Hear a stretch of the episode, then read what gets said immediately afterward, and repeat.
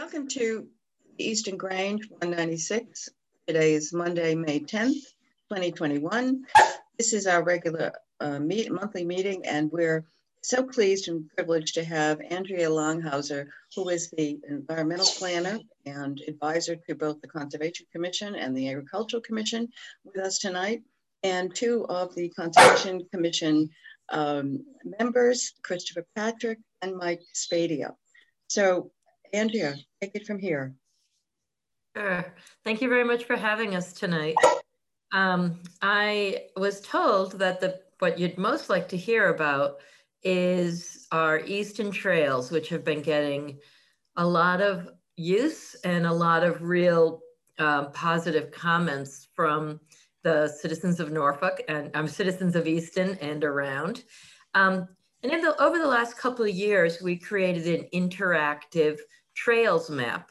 So I'm going to share my screen so you can see how to get to this map and what kind of features it has. And I'll just talk a little bit about that and then probably come back on so that Chris and Mike can talk about being out on the trails.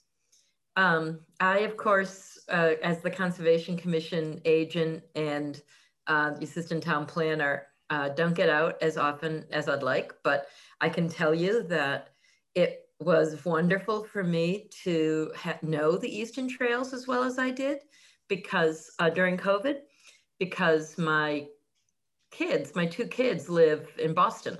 And so we were able to connect in Easton. I don't think you want to hear this without having to go to Borderland. And had wonderful walks all the way through COVID, really appreciated it. So let me show you the Eastern Trails map. What I'm gonna do is start from the town website. Can you see the town website? Do you see the town website there?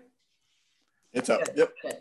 Okay, we're gonna go over to the Conservation Commission website by going to boards and committees. And then we're going to walk through the current events at the Tufts Farm, sustainable lawn practices, don't put your landscape materials in the wetlands, how to get a permit, and there it is. There it is, she says. There it is, underneath the mission statement, Eastern Trails, a new interactive map of all open space parcels in town, whether managed by the town department, the state, or private groups. Whenever you go to any website, you get more than one way to get in. I use the Conservation Commission website because I can see more of what's going on. So it zooms into just the town directly, but you have the ability to put an address here. Those properties that have trail maps are all listed here. So you can go to any one of those right off the bat. But look at the different town colors. We have the state property here with Borderland. And they've got a trail map. We've got the Hockamock Swamp town, state-owned land here and in the center of town. We have Board of Selectmen, which still owns the Gill property, as well as Keach Field. We put those on the open space map. The Conservation Commission is the olive green, and the private is mostly NRT. This is not all the land that NRT owns. It's not all the land that Conservation Commission manages because it doesn't include lands that are privately held but have a conservation restriction on them to permanently protect the use. Parking, no parking. If there is parking, it's a brighter background. If there's no parking, it's dark. So let's go. I know that Flyaway Pond is a special one. Clifford Grant, special. Wheaton Farm, big fan of Wheaton Farm. So when you click on the trail map, it identifies, look, that's the amount of trails you have. And then you can either zoom to it or you can click for the trail map. So this is just a quick view. This can be, if you have Wi-Fi, you can use this right on your phone. But you can also, oh, I'm sorry. Well, Wheaton Farm is got the parking at the top of the map because that's where you enter the property. If it's a red trail, we've got universal trail colors based on the good work of Chris Patrick. And this is one of the many properties where the Eagle Scouts in town have prepared this map for us. They've done all of the land in conservation control is managed by volunteers, and all the improvements generally are done by volunteer effort. I manage and coordinate and, you know, cover, you know, let others find out what's going on and, you know, give them a little guidance. But you don't see me working out in the fields as often. But if you'd like later on, I can talk right about here. This is the Sam Wright Field, and we have a wetland restoration project going on if you're from that area of town. But let me say Bay Road, parking is over here. Red means these are the access points from the main road. There's three different ways to access from our perspective. Then you can see, you can have the yellow loops, and the blue loops tend to be side trails. If you stay in a yellow loop, you will get all the way around. Blues will either, you know, connect or shortcut. That's Wheaton. That's an example of Wheaton Farm. And like I said, we have we've got a state grant thanks to the effort that Ed Hands and others put in to get to have a town municipal vulnerabilities plan. We got a state grant to remove all those concrete structures at the, over here at Sam Wright Field. And I'm in the process now, they are removed, and I'm in the process now of getting the contractors together to actually build wetlands in part of that area. But I want you all to know we're still going to have a walkway through there, and you'll still be able to watch the birds, which is apparently what a lot of people do right over there. So you don't have to go to, you can go back to the Eastern Trails. You can go to any one of the properties. I don't know if you're familiar with the Bay Circuit Trail. The Bay Circuit Trail runs through town. I'm gonna zoom out, okay. The Bay Circuit Trail runs from Borderland all the way down through Hockamock Swamp, but it actually is a regional trail that goes from Duxbury around the outside perimeter of the city and stops in Ipswich. It's quite a fabulous trail. So when you click on the Bay Circuit Trail on the main map, you can see the general route. You can get idea of parking, parking, parking places along the way, and then you can click on the map. This map is from a state-sponsored location, but you can zoom down. It's Sharon, Borderland, lots going on in Borderland.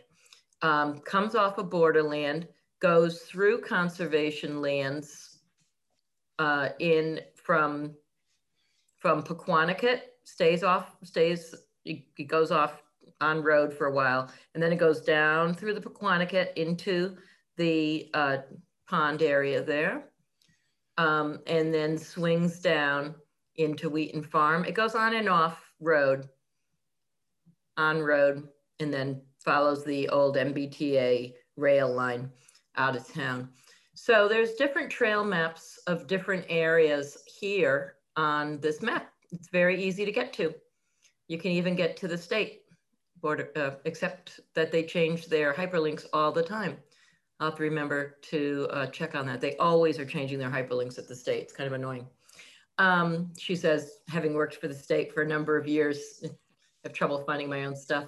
If you don't like these things, you can always get them out of the way. Once you know your legends, you know your legends. So this has been, I hope, very useful for people. I said that some of those smaller trail maps were prepared by the Eagle Scouts. Eagle Scouts have a wonderful Eagle Scout coach, the Eagle Scout Chris Pedrick, who is also a former conservation commissioner, but he graduated, is what I like to say, from the 2 meetings a month to be one of our associate members and one of our most prolific associate members. We have 3 associate members at the Conservation Commission who are all available for trail maintenance work. So people call me and they say, Andrea, there's a trail, there's a tree across the trail, I can't get by. And Chris can tell us about a good way to use a new app to do that. Otherwise, you have Andrea saying, okay, tell me what trailhead you came on, how far down is it? And I'll see if our associate members can take a look at it. Tell me if it's something that DPW needs to do. And we never really go to DPW very often because they are very busy. And we really only get their attention off season. So everything we try to do, everything we can do tends to be with good volunteers. Mike is presently one of our main commissioners, and he's trying to, he's helping us out in trail work because trail work is kind of near and dear to Mike's heart, as he'll tell you.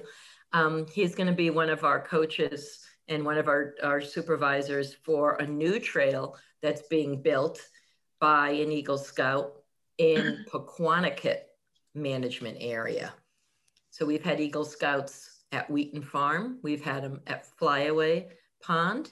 We've had, and now we've got them over at Pequanticut. And this is all just in the last 4 years. They've been really expanding the trail networks in town. We are so lucky to have excellent scout leaders that keep the boys engaged, and they seem to like to do conservation work. So I can always find something for them to do if Chris doesn't come up with it first. So if you have any questions about the interactive map, any one of the 3 of us can answer them. Otherwise, I'll, I think trail maintenance is probably the most interesting. So I can pass it off to the next guy. Thank you. So Andrea, who would you like to speak to next? Okay, no question. Let's go straight to Mike. You okay with going to Chris? Yeah, go right ahead. Great. Okay. Okay, Chris, have at it. If you want me to put up a map, let me know. Sure. Where do I start? I guess I'll start with how I came to the Conservation Commission. So maybe you have some frame of reference. Back in, oh, I don't know, 2005 or 4, I became friends with Colleen Corona through a friend of mine that lived next door to her.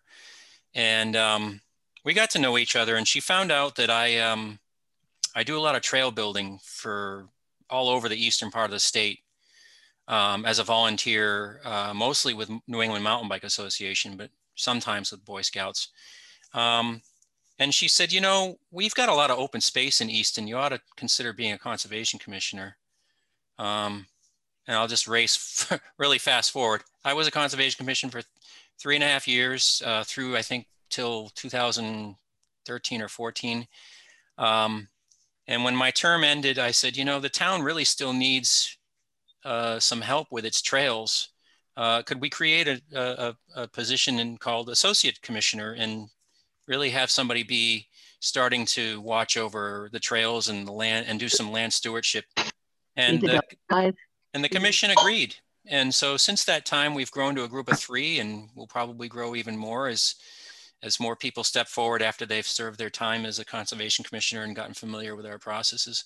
But through that time, in 2010, I got the town a $17,000 recreational trails grant for Clifford Grant parcel to basically affix a true loop trail in there.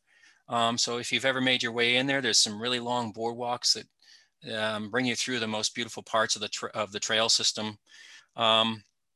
And part of that project included getting some kiosks built, which housed some maps. And that sort of started my whole approach with formalizing how we mark our trails in town, just to keep a real simple marking system. We, as Andrea showed earlier, the maps have colors. And so if you want to access a certain parcel, you look for the red trail marked on the map. And by the way, they're blazed on the trees too. There's like little blazes on the trees. So here's an example of, you know, Clifford Grant on the screen here. You can see on the map that there are red access trails that go into the yellow loop, and then there's some blue bisecting trails. The trees, just like the Appalachian Trail or just like trails in DCR properties, have colored blazes on them that correspond with these red colors and yellow colors on the map. So it's easy to get your way around. So I've had, let's see, this particular map here was created by Dylan DeCosse. He was an Eagle Scout. He came after my trail project where I created a number of the trails that you see on this map, especially on the southwest side where none existed. And I've done a lot of the same thing over in other parcels. So we've got Flyaway Pond management area right now where we've had in the last almost 3.5 years, two brothers and then another scout do a project over there. And we need to actually update this map because we've built new trails since that time. But if you look on the left side of the map over by Deer Run Road and Chickadee Lane, you can see a red connector trail. That was the first trail built by a scout named Max Rhodes. And he was very ambitious. He actually got a Community Preservation Act grant for that project. He was a very driven scout. He figured out that he needed to raise a lot of money to do his project, and he actually ended up standing in town meeting and making a presentation and getting help to fund it. He didn't fund the whole thing with the Community Preservation Award that he got, because he had quite a bit of boardwalks to build, but he got a substantial amount done. And since that time, his brother has done a project that connects that trail that you see on the left side all the way down to the town pool. And his brother raised money through a number of different mechanisms. But since that time, there are, so you can see she's drawing basically kind of what's there. There's a trail that connects all the way down to the town pool. So you can take that trail. And it's, we have to update the map to get that done. And I guess the last thing I wanted to talk about, because I can talk about trails all day long, there's tons of trails. There's another trail being built right now over at the Edwin Keach Park. It's a newer park that was built maybe about 8 or 10 years ago. And behind there is a new trail being built currently by an Eagle Scout. And before I leave, I just wanted to talk quickly about trail maintenance. And if I could just share my screen, I wanted to show everybody an app that I use and that I can help to manage trails. I'm going to share my screen if it can. Let's see if I can get this to show.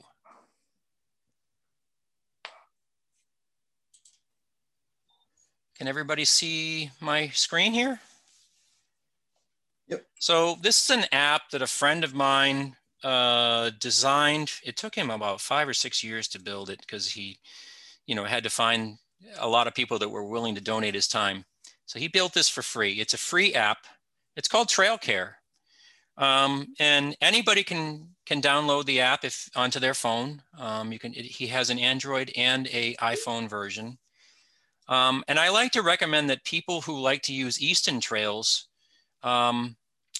use this app. You can actually click on the map page of it. If you want to use that map, you can. But more specifically, this tool here is really handy for being a reporting tool for folks like Mike and I, because all you need, 2 button clicks and you can report a problem on the trail.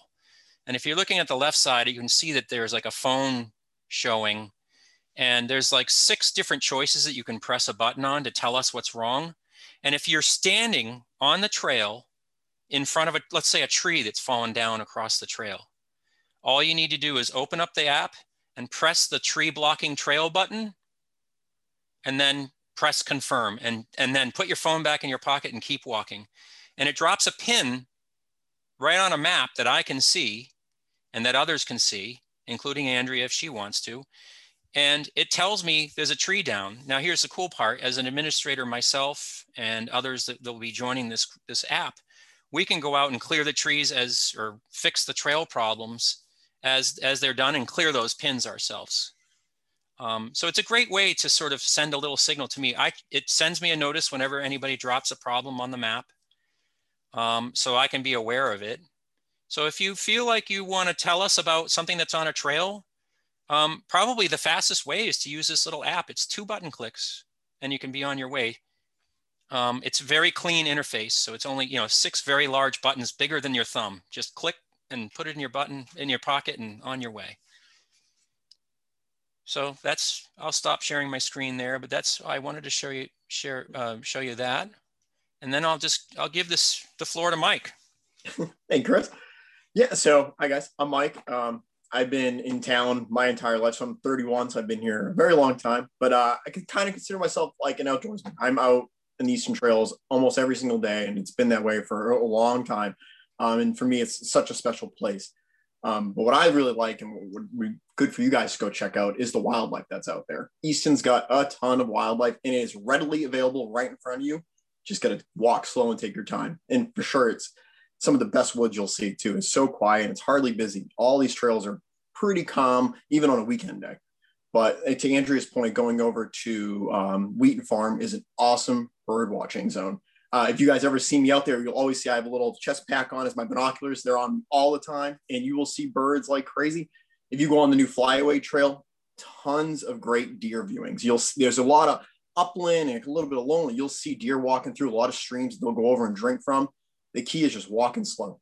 And then over in Clifford Grant, you kind of get a combo of both. You get some good birds, and there's a lower, like swampier area. They get great bird viewings. A lot of turkeys in there right now. And also you see tons of deer, and you can always see there's a couple coyote sightings in there. If you're real quiet, you'll see them every once in a while.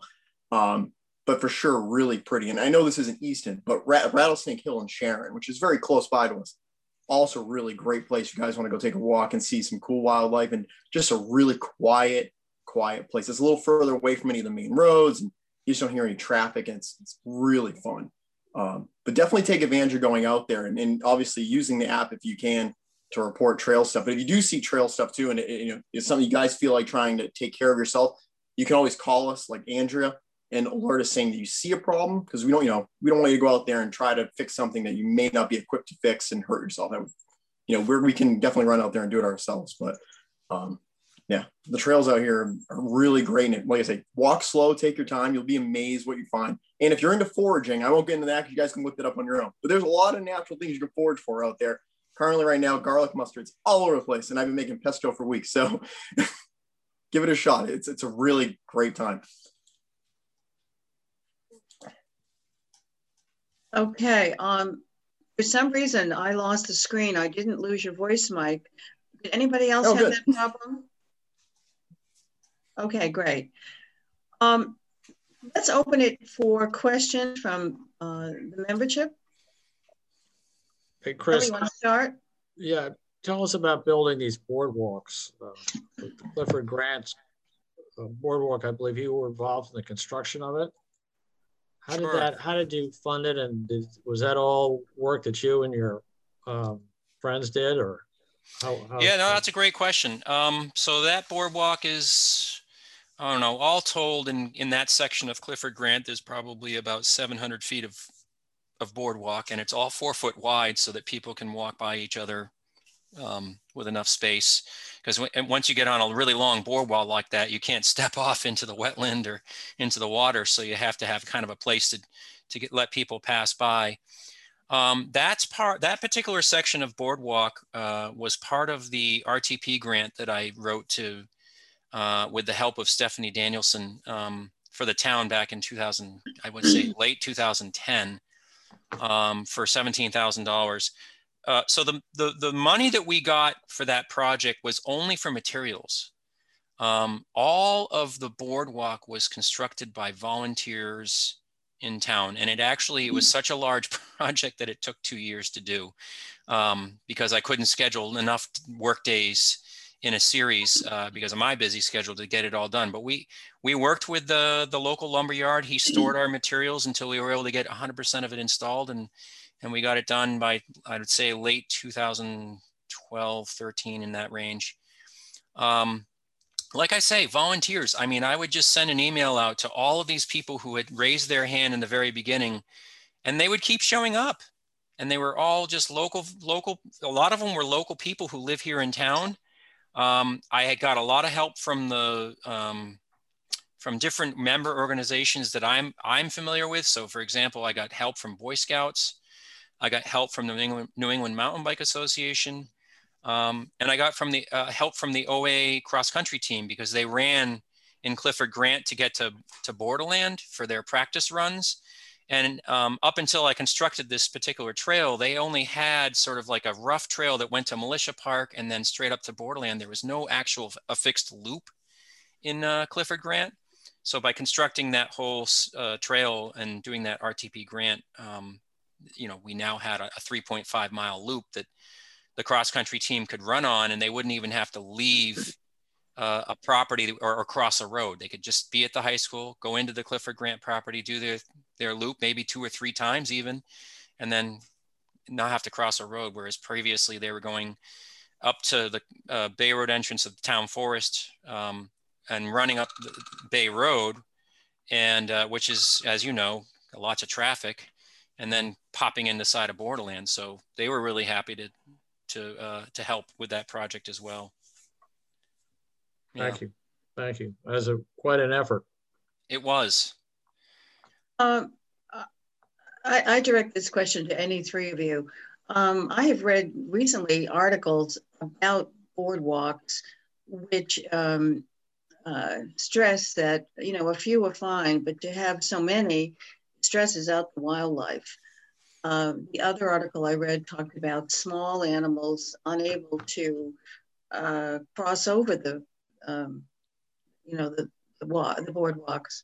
And finally, having the boardwalks obviously attracts many more people, including families and, you know, screaming children, like my grandchildren. The life, you know, must be stressed at some point. And I'm not talking just about the small little, what do you call those, salamanders, but also the deer and other wildlife.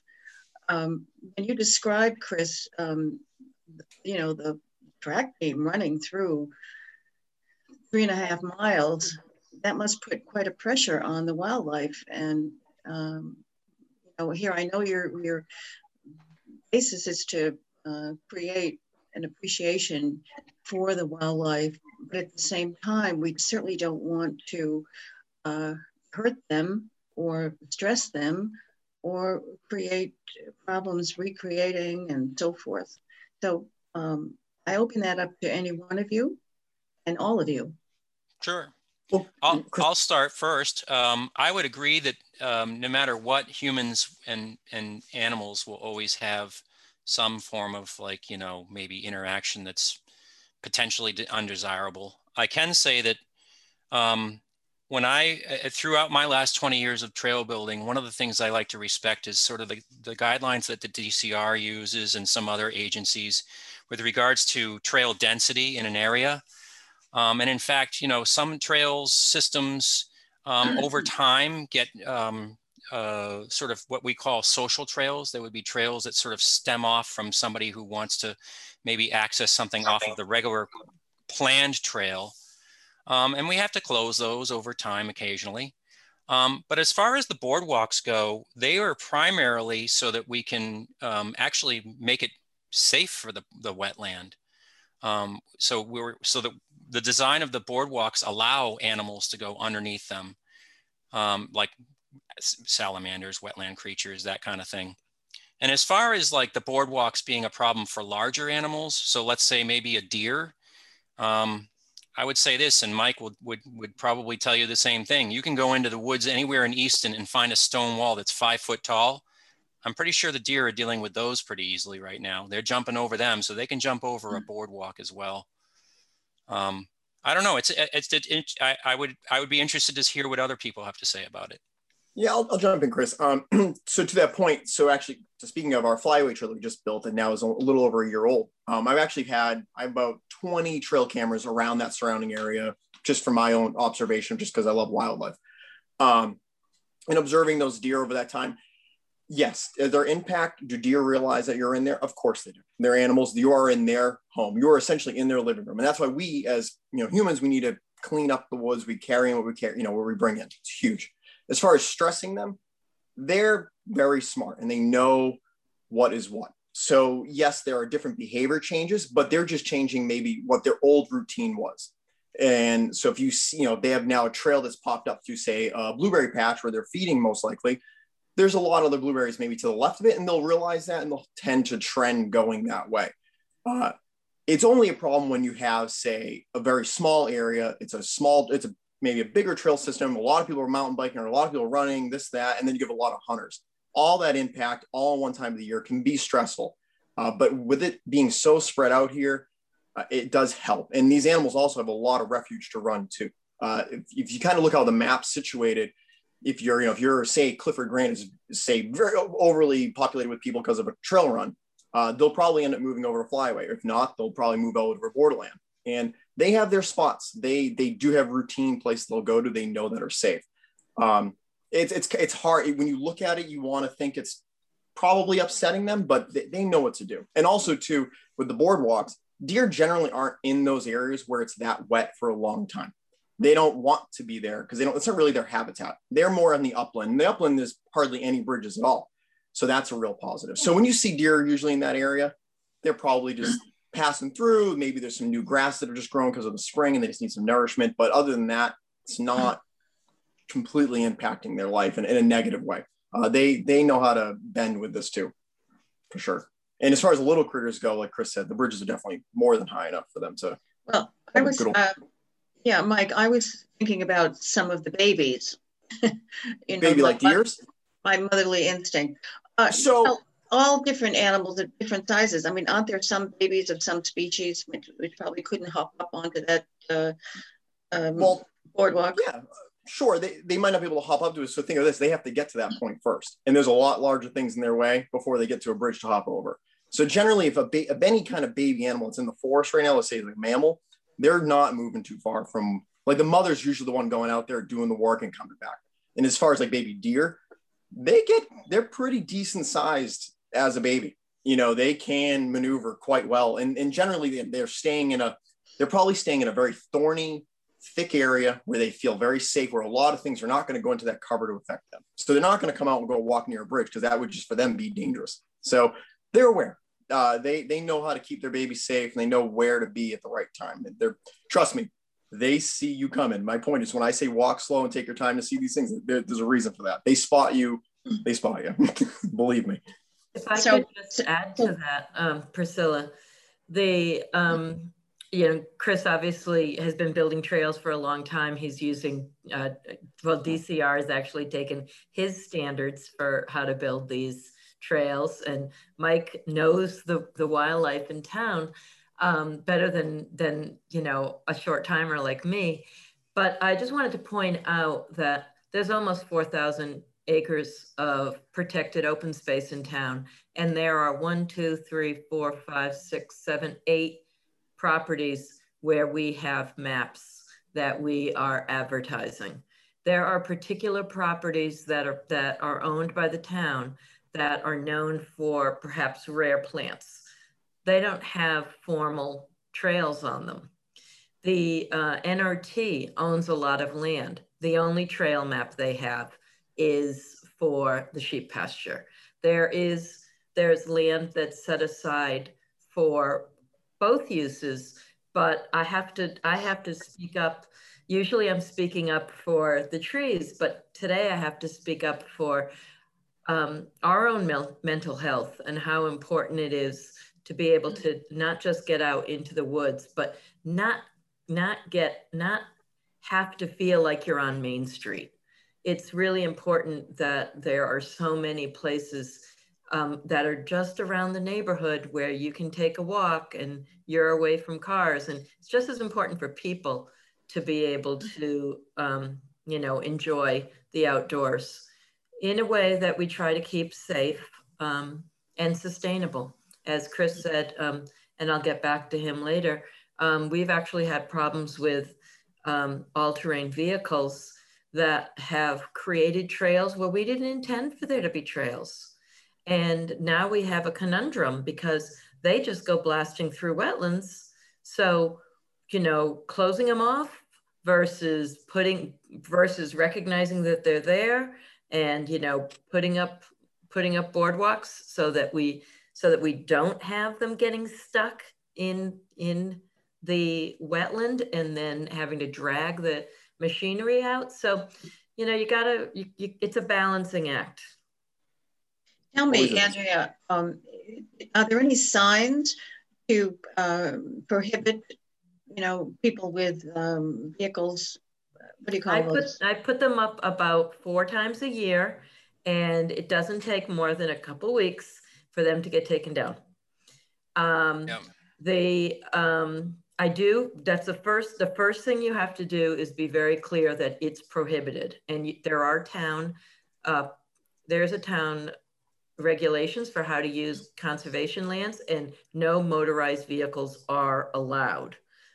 Okay, is it possible? The police have a ATV, and they have been known to do, they've recently got it over the last couple of years, they've been known to ride on Wheaton Farm, to take bikes through Clifford Grant, because now the boardwalks are there, and they're looking out for us. But ATVs are a real conundrum. They aren't easy to prohibit. I can tell anybody who's listening, you can go to Foxboro State Park. It's allowed to trail. No, trails not ATVs. That are allowed for ATVs. Dirt bikes. And it's not far. Yeah. Not ATVs. Go to Foxboro State Park, please. Okay, Mike is saying not ATVs, but trail bikes. Dirt bikes. What kind? They're still motorized, but they're motorcycles, not the four-wheel quad type. Yeah, there's only now 3 places in Massachusetts where you can ride your ATV legally. Like I have an impossible time trying to take mine out on like a legal trail. It's very hard to find. And for your dirt bike, there's only 7 legal trails that the state recognizes. Okay, now, Andrea, at the beginning of this presentation, you talked about, one of you did, talked about Trail Care.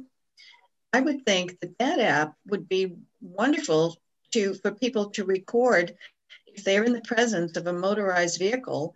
You just take a picture and get up close and try to get the face, and you know. I do say that to people, but at the same time, get out of the way. You don't want to be aggressive or say anything or do anything that would make the other person aggressive. Well, you know, you could say, gee, I like your motorized vehicle. Can I take a picture? My grandson would love to have one of those. Maybe, would you mind if I took a picture? Yeah. I mean, there are ways to get around that. And I think my other question is anybody, are there any fees? If somebody is caught, you know, doing that, what are the consequences? So in Massachusetts, you have to have either your dirt bike or your ATV registered like a vehicle. So they're breaking a law if you're out there with a non-registered vehicle to begin with. As far as you being caught, say riding a power line or a trail with an ATV or a dirt bike, if you're caught by an environmental officer, they will impound that vehicle and they will fine you. And it's not good. It's very expensive. I think it's well over $1,000. I think it always is going up. And let me tell you, they are out there. I promise you.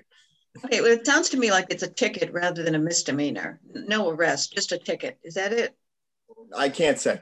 You know, it's all situational. It's how they caught you, when they caught you, where they caught you. It's, you know, what you're close to. I'm sure if you're closer to a wetland or something like that, I'm sure there's more consequences. Yeah. It's all very situational. The town also has a fee, has a fine on conservation lands for doing prohibited activities that I or the police can fine you. Does that include littering? They're fast though, they're moving. They're moving. Yeah. Does that include littering? Could. That's another policy issue. The Conservation Commission has not encouraged putting out trash cans, and I personally agree with this. If for all the people that are using Wheaton Farm and any of the other properties, pack in, pack out. Right. The problem with providing an easy, convenient place for someone to leave their trash is others might use it for not trail trash. And it doesn't encourage the ethos, what we're looking for, which is pack in, pack out. Pick up your poop bags. It's not enough just to put your little dog poop in a plastic bag. You have to bring it out with you. Sure, but I'm concerned that there are penalties for people who don't and who litter. There are penalties. Right. I won't be the first to say that it's, I have a full-time job and getting out onto the, I'm getting out to Sam Wright Field now, you know, every other week. And that's the most I've been out on non-application site walks in the, you know, 4.5 years I've been in town. So if you'd like to hire another land manager, it would be a full-time position. Chris would get a lot of support for the coordinating. He wouldn't have to do as much of it himself. You know, there's a full-time job available for a land manager of your conservation lands. Mm-hmm. Okay. Not this budget season though. So, are there any other questions from our members? I have a question. Go ahead, Lisa. If you're on a state property trail like Borderland State Park, and you see something, I just saw a tree that fell the other day on Bob's trail. Would I report that on the Trail Care, or is that a state-run issue? That's a great question. We're actually working on getting the land manager over at Borderland set up with the Trail Care app, should he care to use it. And we've talked to him briefly about it, and he's interested in it. We've actually given logins to all of the state folks at the DCR, and some are already using it. So for right now, you could report that, and I would make sure that in the interim that Andrew Buckley is the land manager over there, that he got the message about a tree being down. Okay, thank you. So Chris is the Trail Care administrator for within the geographic border of Easton, regardless of whose property it's on. Yeah, whether it be DCR or town or what have you, as long as it's a trail and there's something in the way, whether it be, you know, a structure that broke, maybe a bridge has a tree that fell on it, and so you're reporting a broken bridge or a tree down, or maybe a sign. You know, you can report on one of the buttons you can press is missing or broken sign. So if there's a sign that you know used to be there and it's no longer there, you can report it. So thank you. Okay, I have one last question. Those of you who've been out in the trails, let's start with Mike first, because I know you are so often on the trails. Tell me, what is the most wonderful experience that you have and that you want to share with the viewing public? Sure. So it actually came this year. So obviously we've had our crazies with COVID. Some have been unemployed. I one of which have been unemployed. So for this past year, I've actually gotten up every morning before sunrise and gone out and watched the birds. Leopold is a famous conservationist back in the day, and he did something very similar. He'd wake up every morning and chronicle every bird that chirped first. So I kind of followed that along and kind of wanted to go with that. And I started to do that this year, and it has been, it's so rewarding to now know what wakes up in what order in the outdoors is so wild, and to see what I've seen in the interaction with other animals over that time, it's just been, it's crazy. I've never seen so many photos on my phone in my life. I'm not that guy, and I've taken too many. But it's been really something to really just be there and to watch the trees literally change from last March now to, you know, this April or May, and see just that season go through and actually watch it for once. It's wild. Absolutely the best experience, and something I will never forget, and something now that I'm kind of just really hooked on, so it's hard to walk away. Yeah, how about you, Chris? I would say, I think my favorite, and there are many that like this, my favorite memories are when I come across somebody on the trail. Usually they're a hiker or a walker, and I stop and I chat with them for a minute and ask how their day is going. And they tell me how much they love the trail that they're on. And they never knew that we had this resource. And they're so thankful when they find out that maybe even I was a part of making it come to be. So yeah, that's my favorite. And that happens quite a bit lately this past year with COVID, you know, a lot of trail use. And, I think we're lucky here in town. When I look at the trails in Borderland and how, I'll just use the term lightly, how worn out they are compared to the trails in Easton that seem to be faring pretty well. We've made it. I think we're doing okay. Mm-hmm. And Andrea, how about you? Well, you know, from a town employee perspective, it has been so rewarding, the amount of young people, as well as general volunteers that are available and eager to volunteer, to make things happen. I manage the community garden over at Wheaton Farm, thanks to Ed's good stewardship, getting it up and running. Mm. And one of the things that we ask of all the gardeners is you have to have a community service project. It's not just gardening. There's a young Eagle Scout that wants to start a pollinator garden, and I have confidence that I can ask the gardeners that as that garden gets into play, you know, we're going to need to water it, and you're there regularly. Can I count on you? And I know the answer is yes. Last year we had the CERT team, you know, the Citizen Emergency Response Team. I was able to call them and say that we had serious, serious abandoned old furniture and heavy stuff in the woods, and a good mile in, and I didn't know how I was going to be able to get it out. And the CERT team came together, and the town gave them a dumpster, and they walked in a mile and they pulled the stuff out and they filled the dumpster, because I was able to call on volunteers. So it's not just Chris and the dozen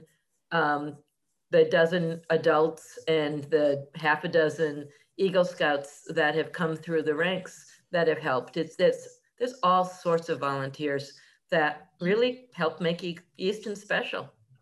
I should say, in my own town, I am a land manager for one of the parcels in that our Natural Resource Trust owns, and so I do my part too. I just tend to, you know, act local. That's really wonderful information to know. You can, you know, just blow a whistle and they come running. Well, when I say that I need to know what's going on, it's because I've got these different people available who are just right for the job. Wonderful. Well, Mike, you're the trail guide, or a guide, I guess. You're the guy who's out in the woods every day. Maybe you might be willing to lead our membership on a day sometime in the summer on one of these trails. Sure. That you find is so intriguing. And would love to. Yeah, I think many of us have not been exposed, and you'd be willing to do that. That would be wonderful. Let's do it. Yeah, and Chris, you can join too. Andrea? Thank you. Anyway, it's been wonderful. Thank you so much for a truly interesting and informative presentation. Thank you, Andrea, especially for that map and how to use it, with because that's so important for us, so that we know what's there, how to get there, and once we're there, where to go. Again, it's knowing the resources that are available. When I showed this two-dimensional map to the GIS support staff for Easton, he said, "Oh, I can help you with that. You just fill out this template, and I'll put it on GIS for you. It's a DPW product." Wonderful. Well, some of us are techies, but most of us aren't. So we're impressed. I'm impressed too. And Christopher and Mike, thank you so much for your explanations and descriptions of our wonderful trail system here in Easton. And you have certainly made us wanting to get out there and find these wonderful places that you've enjoyed and that you've helped to maintain. So we thank you all. And for our viewing audience, thank you for joining the Eastern Grange 196. This is Priscilla Almquist-Olson saying good night, and hopefully you will join us next month for another interesting program. Thank you.